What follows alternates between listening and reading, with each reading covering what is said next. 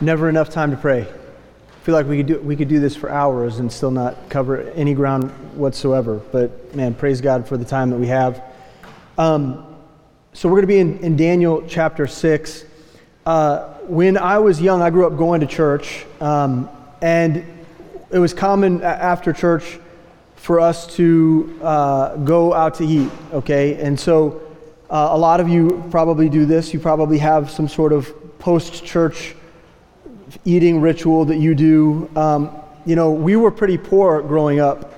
And so it was my mom and, and my, my three siblings, single mom raising three kids. And so we didn't eat out like really ever. And so the whole Sunday after church business, that was a big deal for us. And what we would do is we would go to Wendy's because Wendy's had the 99 cent menu, right? And so it was like chicken nuggets, uh, fries, junior bacon cheeseburgers, all of these things were 99 cents. And so for, for me and, and my brother and sister, it was like, you know, this was a real treat. This, we took this pretty seriously. And um, so one, one time after church, we went to Wendy's. This is when Wendy's was brown. Everything inside the Wendy's was brown. You guys remember those days? They also had the, uh, the like the, the, the window area that was like always a thousand degrees hotter than the rest of the restaurant. Remember that? It was like a dome inside Wendy's. You remember this? But that's what I, I remember. I remember Wendy's being dated, a very dated place, okay? So brown and yellow and the weird window. But I love the chicken nuggets. So we're there, we're hanging out at Wendy's. And uh, so we pray before our meal and we eat our meal.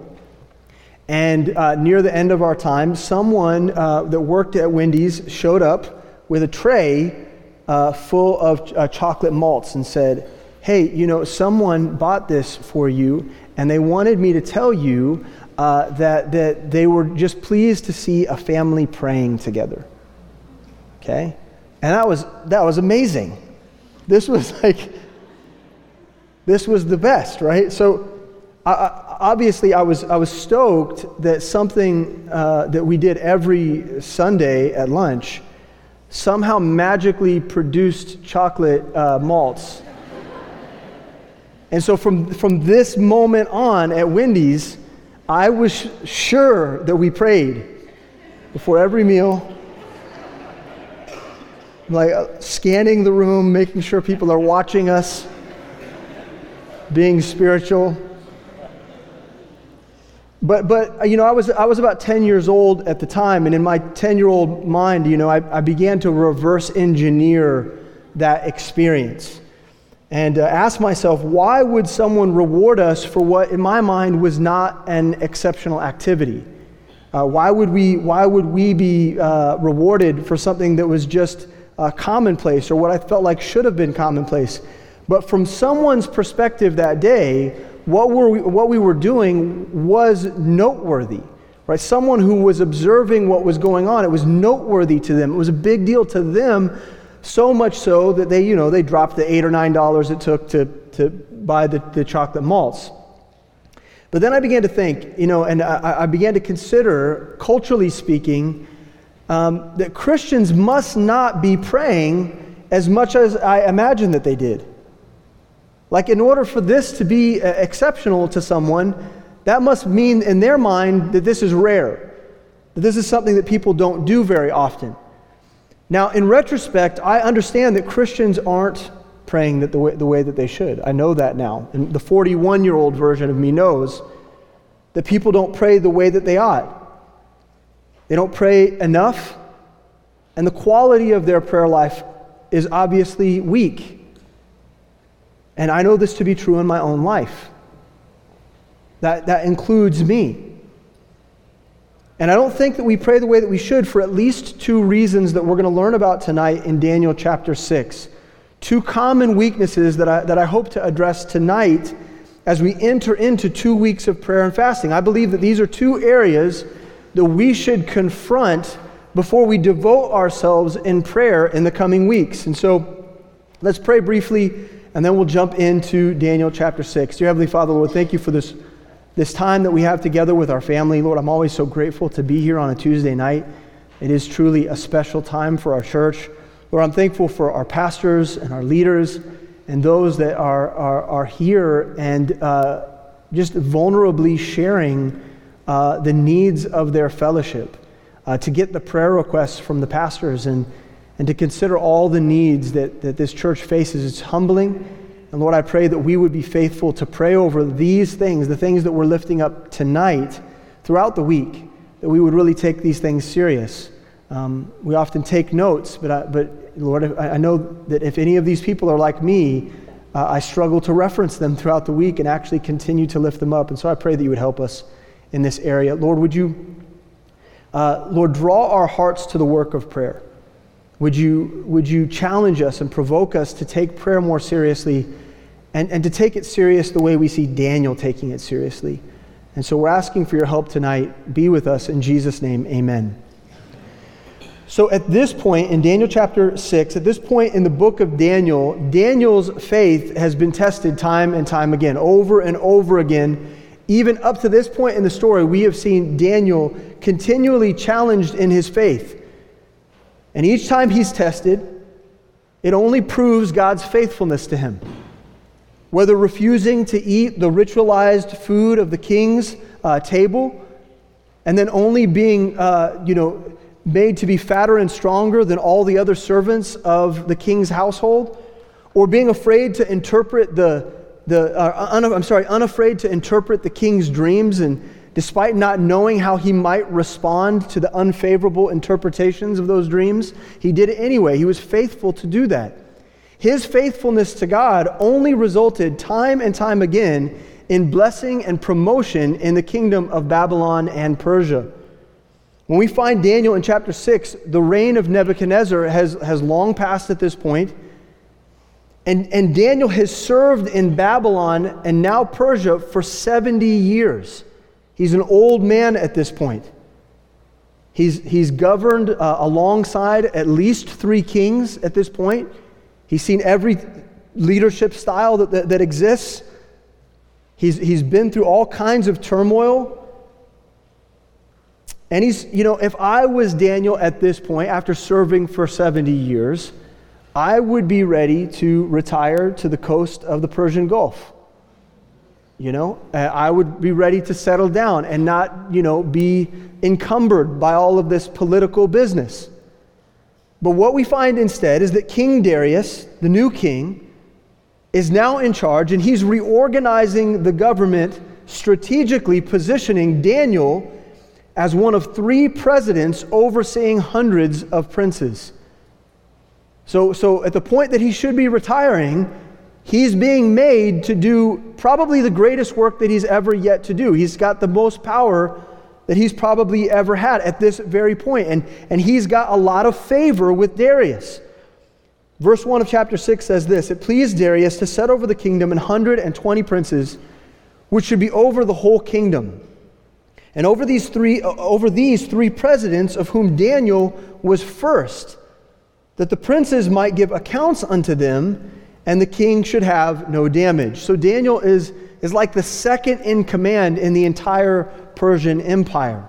Verse 3 says this Then this Daniel was preferred above the presidents and uh, princes because an excellent spirit was in him.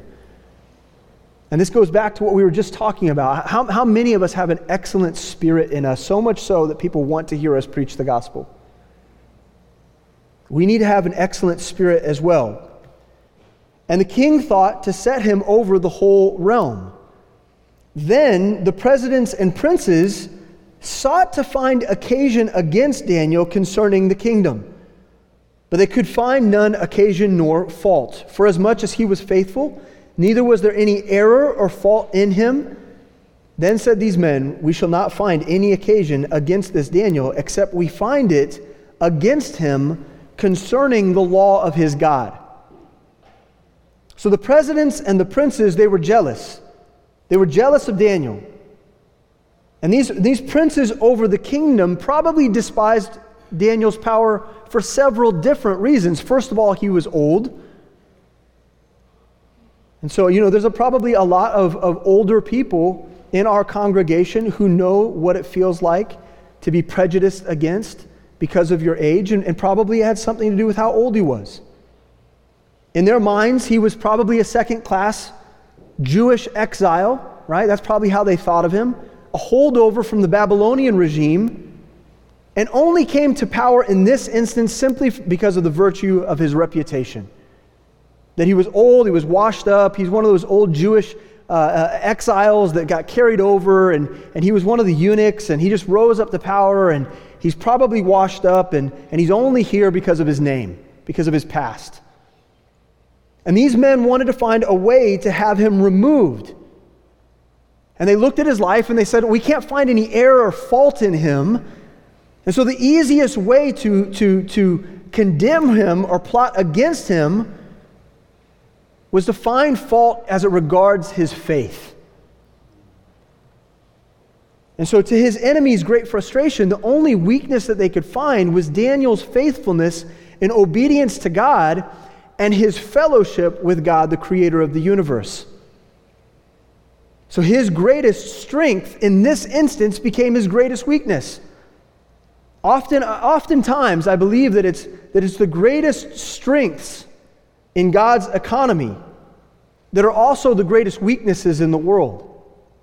And so they used that to their advantage.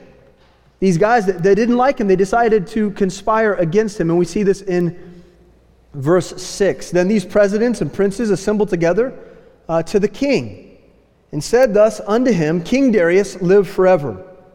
All the presidents of the kingdom, the governors and the princes, the counselors and the captains, have consulted together to establish a royal statute and to make a firm decree that whosoever shall ask a petition of any god or man for 30 days, save of thee, O king, he shall be cast into the den of lions. Now, O king, establish the decree and sign the writing, that it be not changed according to the law of the Medes and Persians, which altereth not. Wherefore, King Darius signed the writing and the decree. And so here's their plan. Part one of their plan was to propose a law that plays on the pride of King Darius. And if you know anything about kings, you know that the, the one weakness of any king or any president or any ruler is that they're proud people. It'd be very easy to be tempted in the area of pride. And Darius was no different. And so they appealed to his pride by saying, Look, No one for 30 days, you are such a, a, wonderful and glorious king. For 30 days, no one should be allowed to ask any God a petition or prayer or any person seek it. You know, this would go as far as saying uh, a child asking their mother for, for you know, uh, some food. No one's allowed to ask anyone anything except to you because you are King Darius and we love you and we think you're so wonderful. And so King Darius heard that. And so, part two of their plan was to establish a law that, it, that was certain to entrap Daniel specifically. Because they knew that he was a prayer warrior, they addressed him at the habit of his prayer. They knew that this was something that he would be doing and doing regularly. And so they established and created a law that was certain to foil him. And then part three was to establish the law that had the harshest punishment possible. They didn't want to just imprison him. They didn't want to just exile him. They wanted to see him put in the lion's den. They wanted to see him dead. And so the law was this over the next 30 days, all prayers or requests are outlawed except those directed to Darius. And it works. It works. Darius loves this idea. He's not thinking it through, but he, he loves this idea. What a, a wonderfully strange thing to see such unity among his political leaders. And so he wholeheartedly, wholeheartedly agrees. They had succeeded. Their plan was working. They had entrapped him. And they knew it was just a matter of time that they would catch him in the act. And so verse 10 says the following Now, when Daniel knew that the writing was signed, he went into his house and his windows being open in his chamber toward Jerusalem, he kneeled upon his knees three times a day and prayed and gave thanks before his king, as he did aforetime. So, Daniel, Daniel doesn't play when it comes to prayer. He's not messing around. And if we look at Daniel's situation and we consider his prayer life, I think we can discover at least two things that would help us as we enter into two weeks of prayer. And the first thing is this if prayer is as important as it should be, nothing will distract from it. If prayer is as important as it should be, if communing with God, the creator of the universe, is as important as it should be, then there will be nothing in our life that distracts from that work. Listen, Daniel is a busy man. And let's face it, he's like 80 or 90, 90 years old at this point. Now, in, in America political uh, world, that would be just like he would be hitting his prime at 80 or 90, right? That's how we do it around here. But, but, but, but let's be honest anybody that age, it's taking them a little bit longer to get up in the morning. It takes them a little longer to do just about everything. Okay? And he's got to be tired. And he probably goes to bed about the time Kenny Morgan does. he hits the hay at like 6, 6.30 depending on how heavy dinner was that night. But it's going to take him a little bit longer to get his presidential tasks done.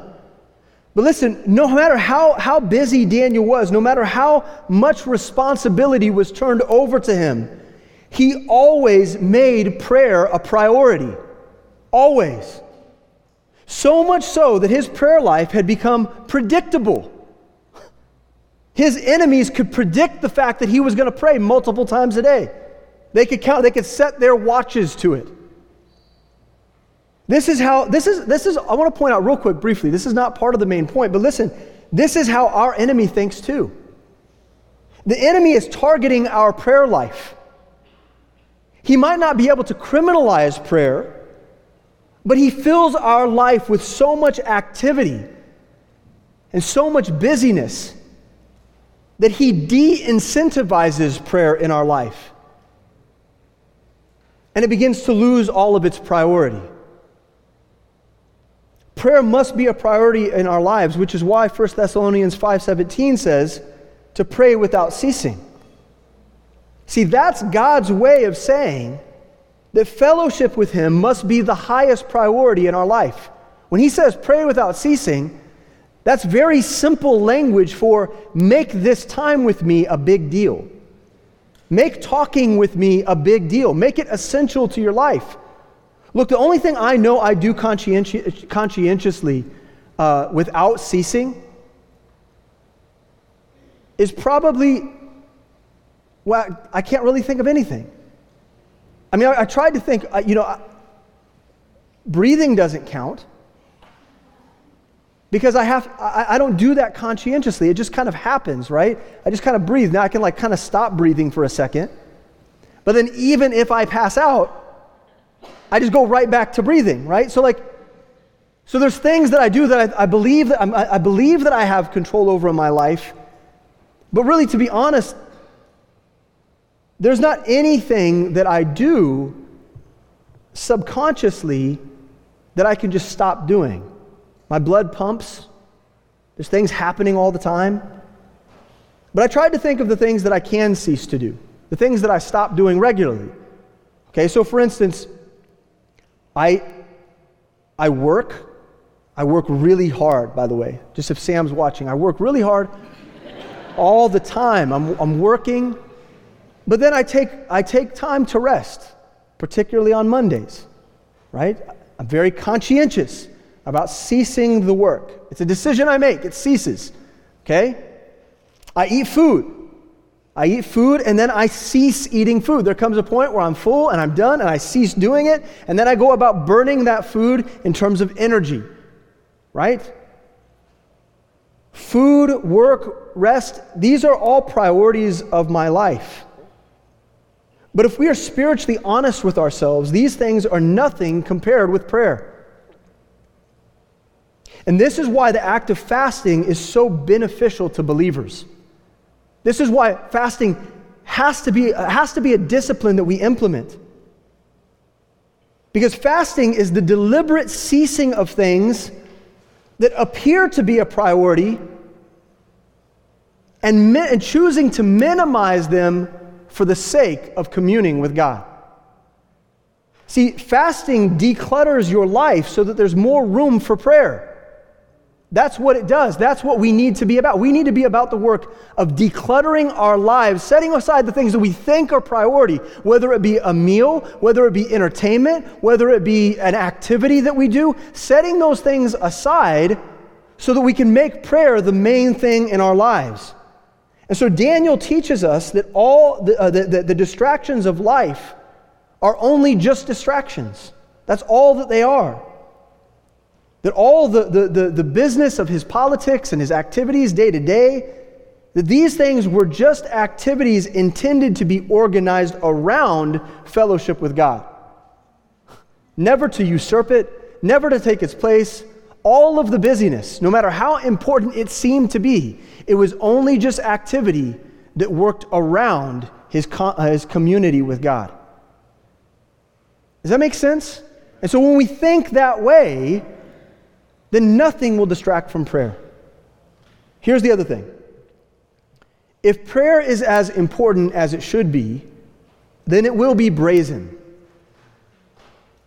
It will be unabashed. It will be shameless. Let's look again at, at verse 10. Now, when Daniel knew that the writing was signed, he went into his house and his windows being open in his chamber toward Jerusalem, he kneeled upon his knees three times a day and prayed and gave thanks before his God as he did aforetime. This is the most holy way a person can possibly say, Take this job and shove it. Right? So uh, there's not enough people to listen to old country around here. Right? But this, this is literally the holiest way that he could go about saying that. He was unconcerned with the job, he was concerned with God. And so Daniel sets the standard for us in terms of sh- shameless fellowship with God. This is, this is so many of us refuse to pray in our workplace. We don't pray with our neighbors. We don't ask our family members if they need prayer. We don't, we don't weep with people on a Tuesday night. We don't, we don't pray at Wendy's with our family. And the question is are we going to let the world dictate to us what is and isn't appropriate forms of prayer etiquette? We, we, let society tell us what is and isn't acceptable in terms of worshiping and fellowshipping with our God. And those pressures, they cause us to cower in prayer. You know, after having walked uh, away from the Lord in my teenage years, um, near the end of high school, I came back to the Lord. I had a, several friends that influenced me in this way, and, and I came back to the faith. And I, a lot changed in a very short period of time. And so some of you know what it's like. You know, you're living in the world and then you come to Christ and, and something needs to change. And, and so a lot of things were cha- uh, uh, changing in my 17 year old world. And one of those things, what I was, I was changing the friends that I hung around, and I, I began hanging around Christians. And I remember uh, very, very clearly one night being with a bunch of Christian friends and we were talking. It was a public place. Like, I, you know, I, I can't remember exactly where we were, were at, but, but, it was a public place. We may be getting, we're getting ice cream or something like that. It was a Friday night. We were hanging out. And we were talking, and, and I was sharing some things that were going on in my life. And I was trying to be honest with them and, and, and open and vulnerable, and, and I wanted them to hear me. And, and the thing I wanted to hear was what Christians often say to one another. And they often say this Oh, I'll be praying for you, brother. I'll be praying for you, sister. That's what I wanted to hear. But what I heard instead was, well, let's pray. Let's pray about that. Let's stop what we're doing right this moment and let's pray. And that, you know, that was difficult for me in that moment. I, I, I remember looking around and being concerned about what po- people might have thought about us bowing our heads in prayer. I mean, everything that I could have learned at Wendy's at age 10, come to find out I had learned nothing. I was a babe in Christ all over again. And I remember, I remember bowing my head in prayer with my friends. And I want to tell you this it was one of the most liberating moments of my entire life.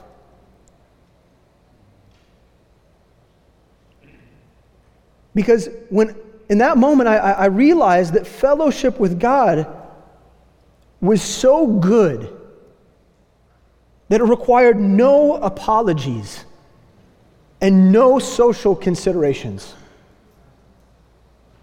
I didn't need to ask permission from anyone to pray to my God. I didn't need to worry about what anyone thought or how they might be judging me. And I think, I think some of us need to experience that same kind of liberation and prayer in our lives. And as we enter this season of prayer and fasting, I want to challenge you to be more attentive in prayer than you usually are. And by that I mean less distracted. Choose to make prayer a priority. Don't make fasting some sort of thing that you add to your life. Oh, yeah, I'm fasting this week. And so you like, you skip the meal, but you, you never pray.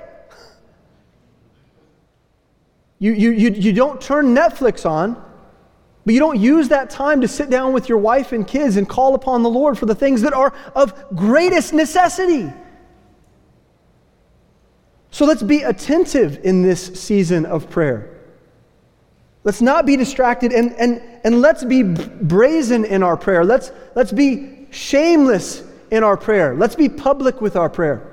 Let's go, let's, let's go public with prayer. People are always going public with stuff. Every other week, someone's coming out of the closet on national news. You know, it's crazy.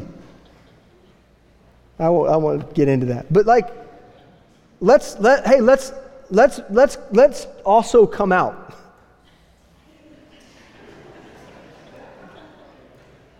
But let's come out as prayer warriors. Let's start asking the people that we work with whether or not they need prayer for something. I remember, I remember, um, I remember a, a, a, young man that James and I ministered to a long time ago in the checkpoint days. We were probably 19, 20. Well, I was 19, 20. You were like probably 23 or 24. I always like to point out that James is a little, a little older than me by a couple years. But, but there was a guy that we ministered to, and I remember one night James and I asking him, it was after, after church had let out, if there was anything he needed prayer about. And for many years, he, would, he, he came to Christ shortly after that. James led him to the Lord. But he came out uh, and said to us often that it was the fact that we asked him whether or not he needed prayer that began to alter his view of God. And he began to see that this Christianity thing was real. Because listen to me, if we believe, here, here's the honest truth. This is what it comes down to. If we honestly believe that we can talk with God, but then we don't go around asking people if they have prayer requests, then how, how invalid does our faith look to the lost world? Like, if we actually believe that we know the living God, but then we don't go around and say, hey, is there anything you need prayer about? Because I'm going to talk with God this afternoon, and I was curious if you needed any requests made. Like, if we don't do that, then what is our faith? what is our faith? We need to learn to be more open and, and, and brazen in the way that we pray.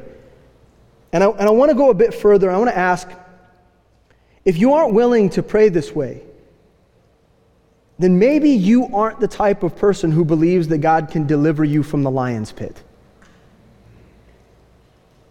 Maybe your faith is too small. And so, with that, I want to invite the, the worship team up, and I, and I, I want to pray that the next two weeks, uh, that your time in fellowship with God would be some of the sweetest that you've ever had. That you would meet with Him genuinely in His Word and that you would pray in a way that's prioritized, that's serious. You take it serious. and you'd become the prayer warrior that you're supposed to be, and that it would affect your entire life, that it would change everything. Dear Heavenly Father, Lord, I thank you for this great people. It's always so humbling to speak in front of them. I'm always so nervous um, when I get up here and get behind those lights and I see all the faces. And God, it's, but it is a privilege. Um, and uh, Lord, I pray that what we talked about tonight, that it actually would have value. Um, that, that, that I didn't actually get in the way, that, that my stumbling lips didn't prevent people from hearing. That the Lord, people uh, saw the testimony clearly of Daniel. And they yearn, they yearn even right now for a prayer life that looks like that, that their hearts would, would be provoked, stirred to take prayer seriously, that this season of fasting would be something that they're looking forward to, that they're not that they're not discouraged about or frustrated by, or that, that they're, you know, that, would, they're hoping that it would pass quickly. But Lord, instead, that they would invite it and find it to be exciting and, and special, a special time. So, Lord, be at work in our lives and use this time, this season, to, to, to bear great fruit in this congregation. We're trusting in you. We need you. You are our only hope. You are our only peace. You are our only comfort. You are the only power. You are the only virtue. There is no virtue in us. You are the only virtue that we, that we know. And so help us to be virtuous in prayer. We pray it in Christ's name. Amen.